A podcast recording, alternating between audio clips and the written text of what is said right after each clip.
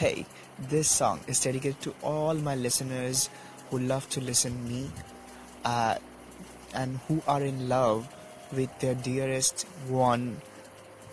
And this song is dedicated to them.